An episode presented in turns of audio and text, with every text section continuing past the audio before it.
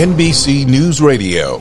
I'm Trey Thomas. Israeli Prime Minister Benjamin Netanyahu says he pulled out of ceasefire negotiations over the war in Gaza because of delusional demands by Hamas. Netanyahu said Israel sent negotiators to Cairo last week as requested by President Biden. A member of the Senate Intelligence Committee says it's not a coincidence that the death of Russian opposition leader Alexei Navalny happened at the same time as the Munich Security Conference was being held. Speaking on Fox News Sunday, Colorado Democrat Michael Bennet said Navalny's death while in prison was Russian President Vladimir Putin's way of telling the world he can do whatever he wants.